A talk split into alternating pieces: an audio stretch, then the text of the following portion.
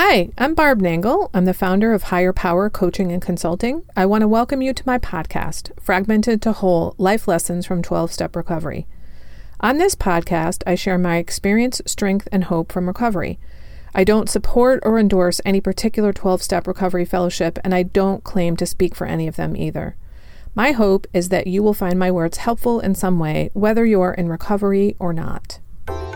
This is episode 97 Living My Life on Purpose, Turning Chaotic Situations into Non Events. This past week, I went to get my driver's license renewed. And compared to my life before recovery, this was a series of major accomplishments for me.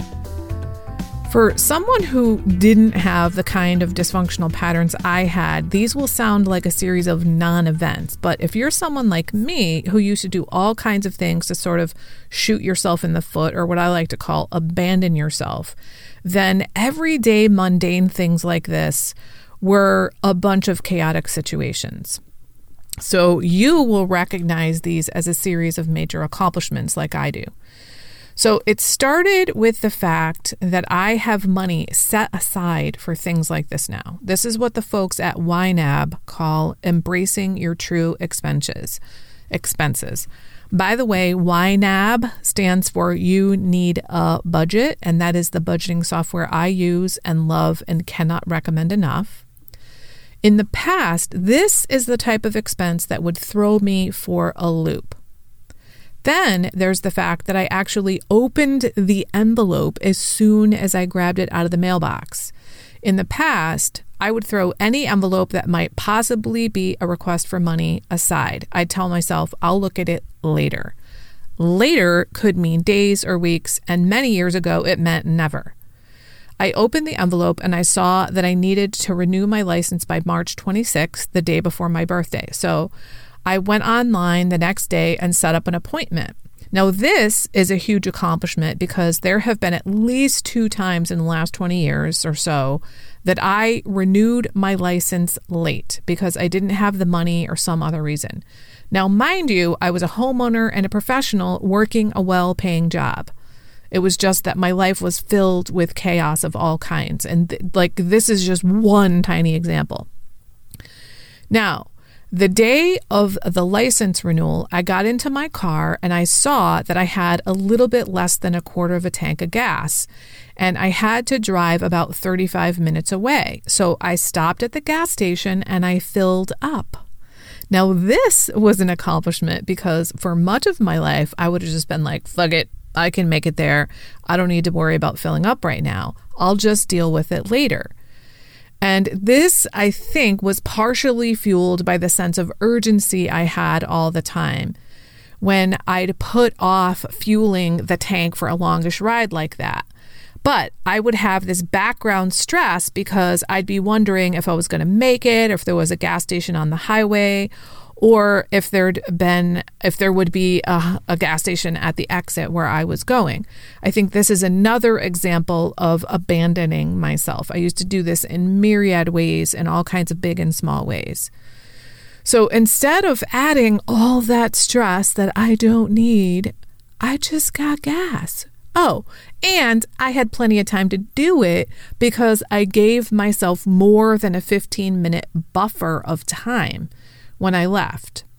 Now, in the past, if I needed to be somewhere in, say, 30 minutes, I'd leave like 25 minutes before I needed to get there. And then I'd be pissed off at everyone who was, quote, in my way because I was trying to travel through time to get there. Now I drive the speed limit.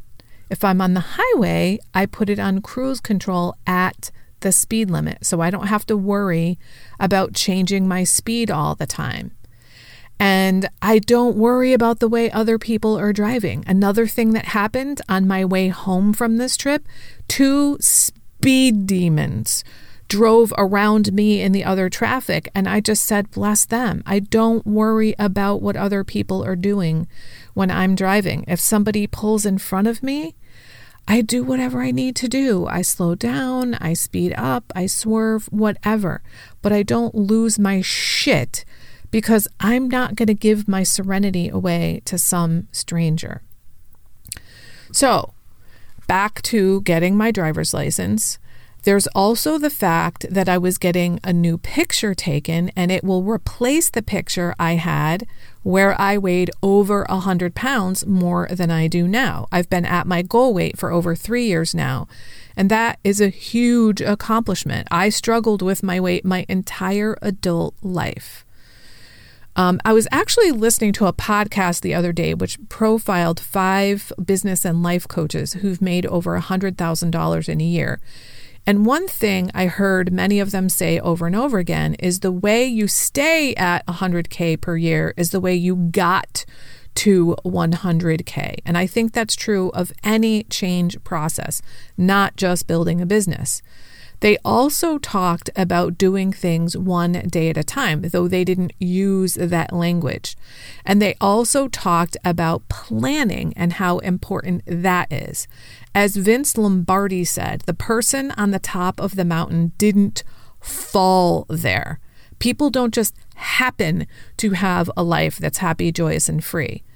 And the way I think about it is if you want to have a well lived life, then you need to act like it. You need to plan your life.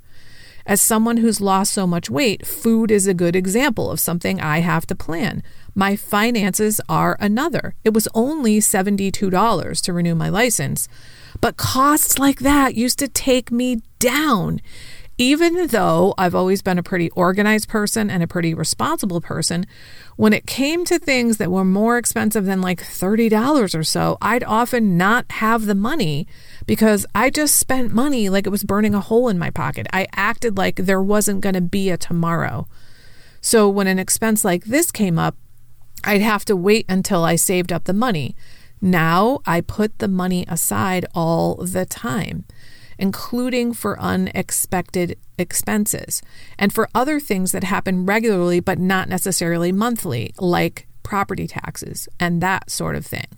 So all these things I've mentioned, saving money for unexpected expenses, expenses, opening envelopes with bills on them as they are in them as they arrive and setting up my appointment to renew my license weeks before it was due, getting gas as soon as I realized I might need it rather than putting it off because of the sense of urgency I used to live with, driving the speed limit, leaving a buffer of time before you need to get there, and maintaining my weight for over three years from being over 100 pounds heavier for decades. These are all possible because of my recovery. My recovery has enabled me to live my life on purpose. And as the coaches were talking about on that podcast, the way you get there is the way you stay there. So I maintain my conscious contact with my higher power. I continue to go to meetings. I continue to give service. I sponsor. I am sponsored, etc. So the way that I got here is the way that I'm staying here. I don't get to get here and then go back to like laying on the couch and eating bonbons and expect my life to be the same. Because of all of this work, I'm no longer a reactor. I'm an actor in my life. I decide how I want to live. Then I go about setting up my life in such a way that I can do that. And this definitely requires planning. You cannot live a life on purpose without doing some kind of planning. This life, lifestyle has also required me to develop healthy boundaries. Boundaries are one of the greatest gifts I've gotten from my recovery, and they are also one of my greatest tools of recovery. Speaking of which, I am going to be hosting a five day boundaries challenge March 15th to 19th. And I would love it if you would join me. You'll hear about that soon on my social media. I'm at Higher Power Coaching if you're not already following, following me. One last thing before I sign off. As you've probably heard, uh, my 100th podcast episode is coming up soon. It's going to be recorded on Sunday, March 7th but it won't come out until March 22nd. I'm really excited because the program is finally all set. It's going to be video recorded and then the audio will be played on the podcast. I will be releasing the video on Patreon. I will have two guest musicians, TJ and Vange, both of whom have written music about recovery. I'll have three other guests joining us. Some of my guests are people of color who may or may not talk specifically about being people of color in recovery. And they're joining because it's important to have voices and perspectives other than my white voice and experience talking about recovery. All five of the guests will be sharing their experience, strength, and hope. I'm going to do, um, I'm going to share a couple of brief readings from recovery literature. So I sincerely hope that you will tune in to podcast episode number 100. That is it for today. Remember, healing is possible. It's never too late to recover, and no one is beyond hope. Talk to you next week.